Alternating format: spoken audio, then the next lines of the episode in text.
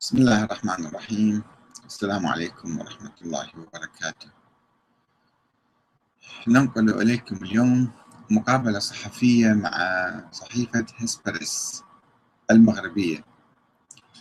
آه، التي نشرت في 11/8/2008 آه، وقلت فيها أن ولاية الفقيه ديكتاتورية من دون انتخاب الشعب يعني.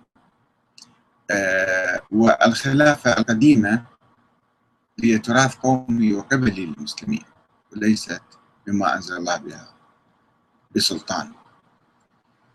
آه، يقدم الكاتب نور الدين الأشهب مقدمة عني ثم يطرح مجموعة أسئلة.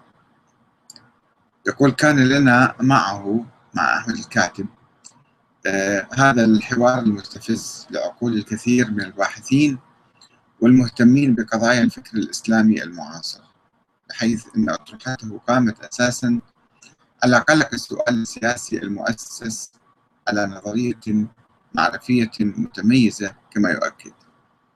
حوار بقدر ما هو مستفز للعقول هو أيضا مقرب للقلوب بين المسلمين. وإن كانت هذه المسألة لا تعنيه في بداية الأمر غير أنها كانت ثمرة من ثمرات مشروعه الفكري كما يؤكد في هذا الحوار.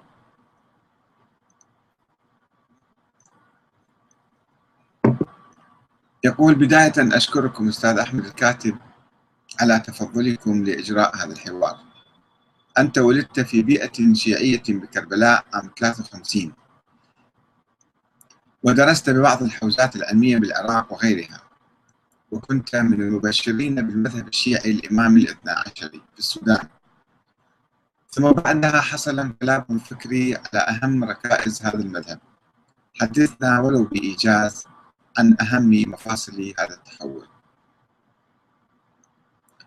وقلت له أعتقد أن تجربتي الفكرية والسياسية الإسلامية حيث نشأت في الحوزة العلمية الدينية وتعممت منذ صغري وانتميت منذ مطلع شبابي إلى حركة إسلامية تعمل من أجل إقامة الحكم الإسلامي. هي تجربة تهم أي عالم أو سياسي إسلامي. وذلك لأنها قامت على الموروث الإسلامي التقليدي دون تمحيص كبير ودون دراسة علمية معمقة. واعتمدت فهي الدينية السطحية الموروثة في المجتمع. ولذلك كان توجهي وتوجه الحركة السياسية طائفيا بمعنى تأثره بالفكر المذهبي الضيق بالرغم من أننا كنا نعتبر أنفسنا مجددين في الفكر الشيعي وذلك بتبنينا لنظرية ولاية الفقيه التي كانت تعتبر في الستينات والسبعينات من القرن الماضي ثورة في الفكر الشيعي. لم نكن نعرف ونحن نمهد لقيام حكم إسلامي ديني بقيادة مراجع الدين أننا نمهد الطريق أمام قيام ديكتاتورية دينية أسوأ من الحكومات المستبدة العادية العلمانية وقد اكتشفت الملامح الدكتاتورية في نظام ولاية الفقيه بعد حوالي عشر سنوات من قيام الجمهورية الإيرانية التي كنا نعمل كعراقيين لاستنساخ تجربتها في العراق في الثمانينات من القرن الماضي. وهذا ما دفعني لدراسة الفكر السياسي العقدي الشيعي من جديد بعمق أكبر كان يجب أن نقوم به منذ البداية. ولكن على أي حال أحمد الله تعالى على أنني وفقت لمراجعة نظرية ولاية الفقيه وأسسها القائمة على دعوى نيابة الفقهاء العامة عن الإمام الثاني عشر الغائب المهدي المنتظر والتي تعطي الفقهاء صلاحيات ديكتاتورية مطلقة.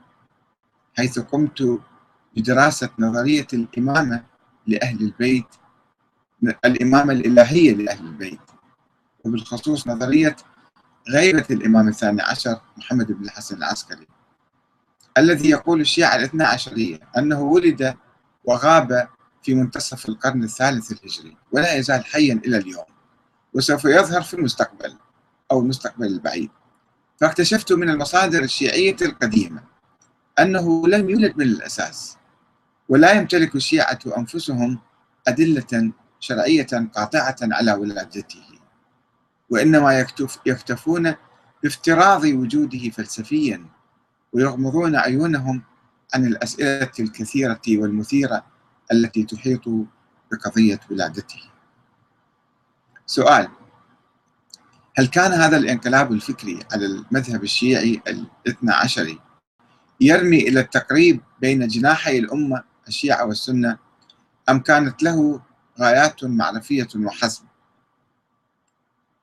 جواب إن التقريب ثمرة من ثمار هذا التطور الفكري ولكنه لم يكن الهدف الأول وذلك لأن الثمرة الأولى هو تصحيح العلاقة بين الجماهير الشيعية وبين الحكم الديني أو المراجع وتأسيسها على قواعد أكثر ديمقراطية.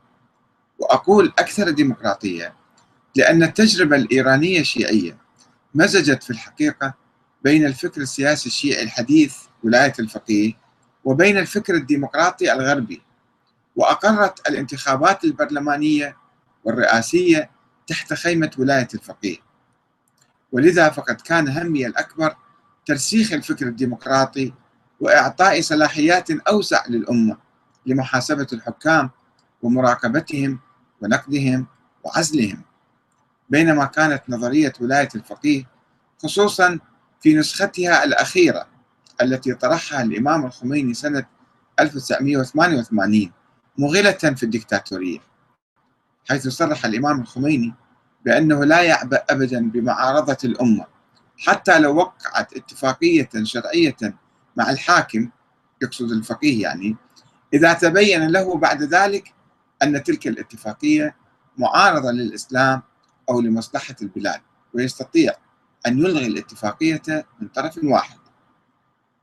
وبالطبع فقد كان للنتائج المهمة التي توصلت إليها من خلال بحثي الذي أجريته في إيران في نهاية الثمانينات كإيمان أئمة أهل البيت بالشورى وعدم إيمانهم بنظرية الإمامة الإلهية القائمة على العصمة والنص والوراثة في السلالة العلوية الحسينية كان لهذه النتائج.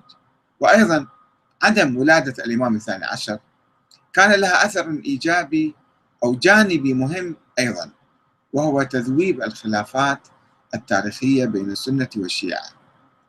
أو في الحقيقة تجاوزها نحو الحاضر والمستقبل.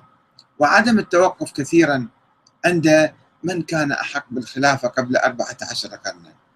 فما يهمنا